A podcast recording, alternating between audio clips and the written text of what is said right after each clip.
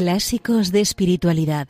La imitación de Cristo de Tomás de Kempis con Maite Bernat.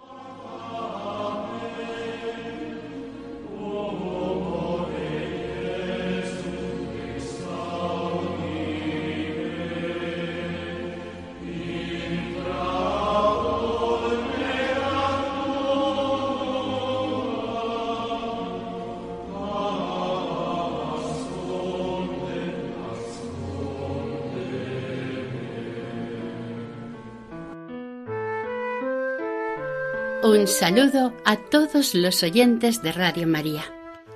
Bienvenidos a Clásicos de Espiritualidad, donde seguiremos con la lectura del libro primero de la imitación de Cristo. Saludamos también a María. Ponemos el programa en sus manos. Que María interceda ante el Padre y sea para nuestro aprovechamiento espiritual.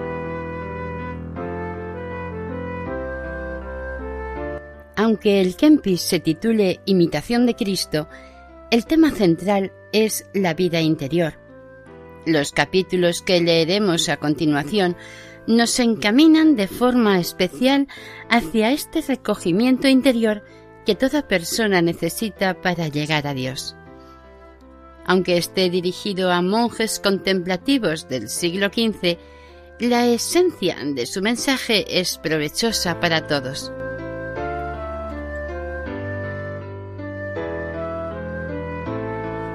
La imitación de Cristo. Libro primero. Capítulo 20. Del amor, de la soledad y silencio.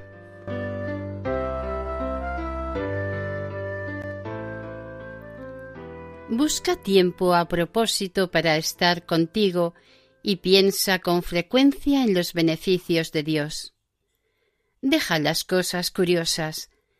Lee tales materias que te den más compunción que ocupación. Si te apartares de conversaciones superfluas y de andar ocioso, y de oír novedades y murmuraciones, hallarás tiempo suficiente y a propósito para entregarte a santas meditaciones. Los mayores santos evitaban cuanto podían las compañías de los hombres y elegían el vivir para Dios en su retiro. Dijo uno Cuantas veces estuve entre los hombres, volví menos hombre, lo cual experimentamos cada día cuando hablamos mucho. Más fácil cosa es callar siempre que hablar sin errar. Más fácil es encerrarse en su casa que guardarse del todo fuera de ella. Por esto, al que quiere llegar a las cosas interiores y espirituales, le conviene apartarse de la gente con Jesucristo. Ninguno se muestra seguro en público, sino el que se esconde voluntariamente. Ninguno habla con acierto, sino el que calla de buena gana. Ninguno preside dignamente, sino el que sujeta con gusto. Ninguno manda con razón, sino el que aprendió a obedecer sin replicar. Nadie se alegra seguramente, sino quien tiene el testimonio de la buena conciencia, pues la seguridad de los santos siempre estuvo llena del temor divino. No por eso fueron menos solícitos y humildes en sí, aunque resplandecían en grandes virtudes y gracias. Pero la seguridad de los malvados nace de la soberbia y presunción, y al fin se convierte en su mismo engaño. Nunca te tengas por seguro en esta vida aunque parezcas buen religioso y devoto ermitaño. Los muy estimados de los hombres por buenos muchas veces han caído en graves peligros por su mucha confianza, por lo cual es utilísimo a muchos que no les falten del todo las tentaciones y que sean muchas veces combatidos porque no se aseguren demasiado de sí propios, porque no se levanten con soberbia, ni tampoco se entreguen demasiadamente a los consuelos exteriores. Oh, quien nunca buscase alegría transitoria, oh, quien nunca se ocupase en el mundo y cuán buena conciencia guardaría. Oh, quien quitara de sí todo vano cuidado y pensase solamente en las cosas saludables y divinas, y pusiese toda su esperanza en Dios, cuánta paz y sosiego poseería. Ninguno es digno de la consolación celestial si no se ejercitare con diligencia en la santa contrición. Si quieres arrepentirte de corazón, entra en tu retraimiento y destierra de ti todo bullicio del mundo, según está escrito, contristaos en vuestros aposentos. En la celda hallarás lo que pierdes muchas veces por fuera. El rincón usado se hace dulce y el poco usado causa hastío. Si al principio de tu conversión le frecuentares y guardares bien, te será después dulce amigo y agradable consuelo. En el silencio y sosiego aprovecha el alma devota y aprende los secretos de las escrituras. Allí halla arroyos de lágrimas con que lavarse y purificarse todas las noches, para hacerse más familiar a su Hacedor cuanto más se desviare del tumulto del siglo. Y así, el que se aparta de sus amigos y conocidos consigue que se le acerque Dios y sus santos ángeles. Mejor es esconderse y cuidar de sí que con descuido propio hacer milagros. Loable es al hombre religioso salir fuera pocas veces, huir de lo que vean y no querer ver a los hombres. ¿Para qué quieres ver lo que no te conviene tener? El mundo pasa y sus deleites. Los deseos sensuales nos llevan a pasatiempos. Mas pasada aquella hora, ¿qué nos queda sino pesadumbre de conciencia y derramamiento de corazón? La salida alegre causa muchas veces triste vuelta y la alegre tarde una afligida mañana. Así, todo gozo carnal entra blandamente, mas al cabo muerde y mata.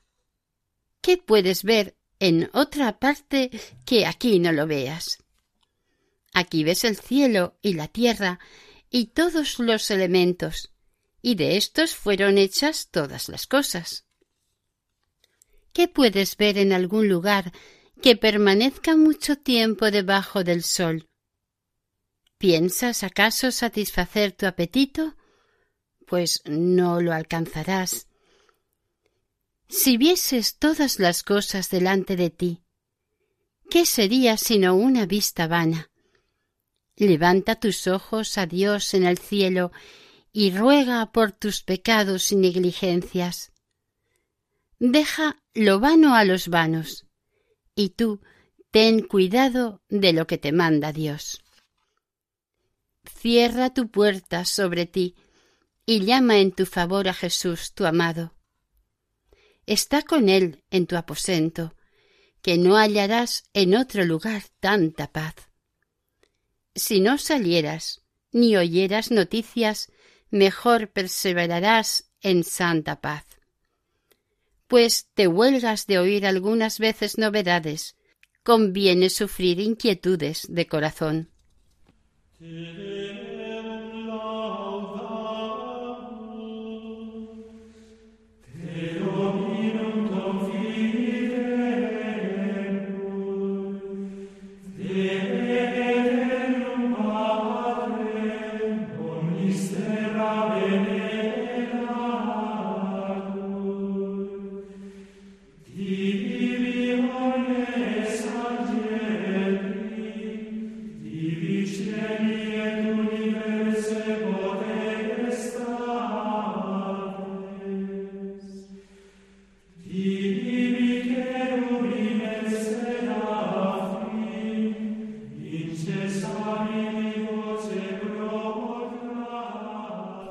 Capítulo 21 de la compunción del corazón. Si quieres aprovechar algo, consérvate en el temor de Dios y no quieras ser demasiado libre. Mas con severidad refrena todos tus sentidos y no te entregues a vanos contentos. Date a la compunción del corazón y te hallarás devoto. La compunción causa muchos bienes que la disolución suele perder en breve.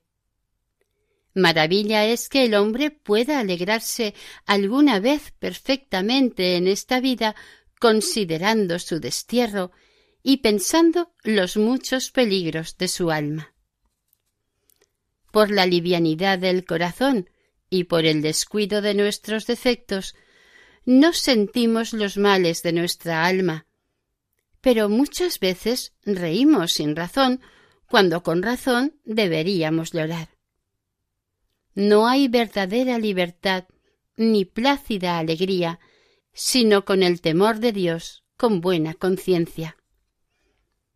Bienaventurado aquel que puede desviarse de todo estorbo de distracción y recogerse a lo interior de la santa compunción. Bienaventurado el que renunciare todas las cosas que pueden mancillar o agravar su conciencia. Pelea como varón. Una costumbre vence a otra costumbre. Si tú sabes dejar los hombres, ellos bien te dejarán hacer tus buenas obras. No te ocupes en cosas ajenas, ni te entremetas en las causas de los mayores. Mira siempre primero por ti y amonéstate a ti mismo más especialmente que a todos cuantos quieres bien. Si no eres favorecido de los hombres, no te entristezcas por eso, sino aflígete de que no te portas con el cuidado y circunspección que convienen a un siervo de Dios y a un devoto religioso. Muy útil y seguro es que el hombre no tenga en esta vida muchas consolaciones, mayormente según la carne.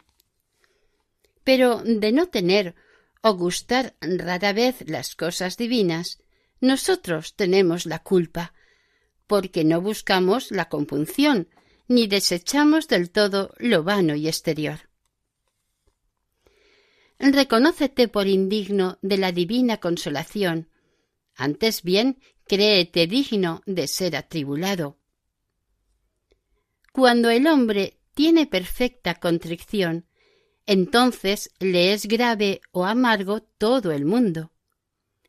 El que es bueno halla bastante materia para dolerse y llorar, porque ora se mire a sí mismo, ora piense en su prójimo, sabe que ninguno vive aquí sin tribulaciones. Y cuando con más rectitud se mire, tanto más haya por qué dolerse. Materia de justo dolor y entrañable contrición, son nuestros pecados y vicios en que estamos tan caídos, que pocas veces podemos contemplar las cosas celestiales. Si continuamente pensases más en tu muerte que en vivir largo tiempo, no hay duda que te enmendarías con mayor fervor. Si pensases también de todo corazón en las penas futuras del infierno o del purgatorio, creo que de buena gana sufrirías cualquier trabajo y dolor, y no temerías ninguna austeridad. Pero como estas cosas no pasan al corazón y amamos siempre el regalo, permanecemos demasiadamente fríos y perezosos. Muchas veces, por falta de espíritu, se queja el recuerdo miserable. Ruega, pues, con humildad al Señor, que te dé espíritu de contrición, y di con el profeta Dame, Señor, a comer el pan de lágrimas y a beber en abundancia el agua de mis lloros.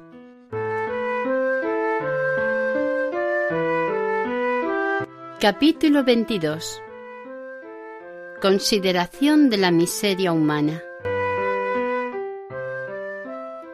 Miserable serás donde quiera que fueres, y donde quiera que te volvieres, si no te conviertes a Dios. ¿Por qué te afliges de que no te suceda lo que quieres y deseas? ¿Quién es que tiene todas las cosas a medida de su voluntad? Ni yo, ni tú, ni hombre alguno sobre la tierra. Ninguno hay en el mundo sin tribulación o angustia, aunque sea rey o papa. Pues, ¿quién es el que está mejor? ciertamente el que puede padecer algo por Dios. Dicen muchos flacos y enfermos, mirad cuán buena vida tiene aquel hombre, cuán rico, cuán grande, cuán poderoso y ensalzado. Pero atiende a los bienes del cielo y verás que todas estas cosas temporales nada son sino muy inciertas y gravosas, porque nunca se poseen sin cuidado y temor. No está la felicidad del hombre en tener la abundancia de lo temporal. Bástele una medianía. Por cierto, que miseria es vivir en la tierra. Cuando el hombre quisiere ser más espiritual, tanto más amarga se le hará la vida, porque conoce mejor y ve más claro los defectos de la corrupción humana. Porque comer, beber, velar, dormir, reposar, trabajar y estar sujeto a las demás necesidades naturales, en verdad es grande miseria y pesadumbre al hombre devoto, el cual desea ser desatado de este cuerpo y libre de toda culpa. Pues el hombre interior está muy grabado con todas las necesidades corporales en este mundo. Por eso el profeta ruega devotamente que le libre de ellas, diciendo Líbrame, Señor, de mis necesidades. Mas ay de los que aman esta miserable y corruptible vida, porque hay algunos tan abrazados con ella que aunque con mucha dificultad, trabajando o mendigando, tengan lo necesario, si pudiesen vivir aquí siempre, no cuidarían del reino de Dios. Oh locos y duros de corazón, los que tan profundamente se envuelven en la tierra que nada gustan sino de las cosas carnales. Mas, en el fin, sentirán gravemente cuán vil y nada lo que amaron. Los santos de Dios y todos los devotos amigos de Cristo no tenían en cuenta de lo que agradaba a la carne ni de lo que florecía en la vida temporal, sino que toda su esperanza e intención suspiraba por los bienes eternos. Todo su deseo se levantaba a lo duradero e invisible porque no fuesen abatidos a las cosas bajas con el amor de lo visible. No pierdas, hermano, la confianza de aprovechar en las cosas espirituales. Aún tienes tiempo y ocasión. ¿Por qué quieres dilatar tu propósito? Levántate y comienza en este momento y di Ahora es tiempo de obrar. Ahora es tiempo de pelear. Ahora es tiempo conveniente para enmendarme. Cuando no estás bueno y tienes alguna tribulación, entonces es tiempo de merecer. Conviene que pases por fuego y por agua antes que llegues al descanso. Si no te hicieres fuerza, no vencerás el vicio. Mientras estamos en este frágil cuerpo, no podemos estar sin pecado, ni vivir sin fatiga y dolor. De buena gana tendríamos descanso de toda miseria, pero como por el pecado perdimos la inocencia, hemos perdido también la verdadera felicidad. Por eso nos importa tener paciencia y esperar la misericordia de Dios hasta que se acabe la malicia y la muerte destruya esta vida. Oh, cuánta es la flaqueza humana que siempre está inclinada a los vicios. Hoy confiesas tus pecados y mañana vuelves a cometer lo confesado. Ahora propones de guardarte y de aquí a una hora obras como si nada hubieras propuesto. Con mucha razón, pues, podemos humillarnos y no sentir de nosotros cosa grande, pues somos tan flacos y tan mudables. Presto se pierde por descuido lo que con mucho trabajo dificultosamente se ganó por gracia. ¿Qué será de nosotros al fin pues ya tan temprano estamos tibios.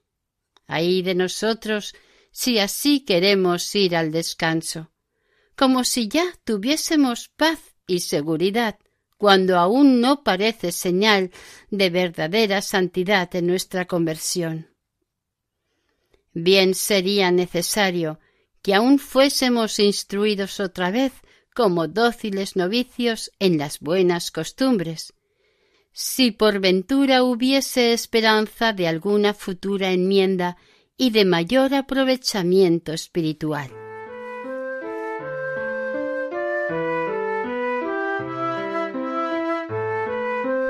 Y hasta aquí el programa de hoy. Continuaremos la semana que viene, si Dios quiere. Pueden ponerse en contacto con el programa escribiendo un email a la siguiente dirección de correo. La imitación de Cristo.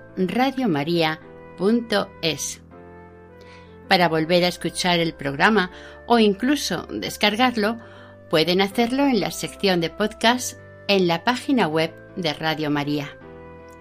Si desean adquirir el programa, pueden llamar al 91 8 22 80 10.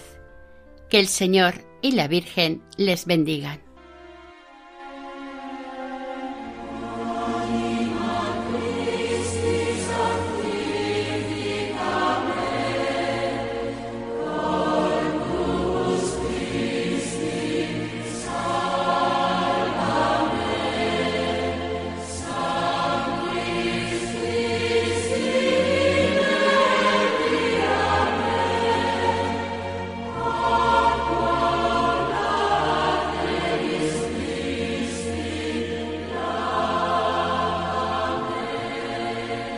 Han escuchado Clásicos de Espiritualidad, La imitación de Cristo, de Tomás de Kempis, con Maite Bernat.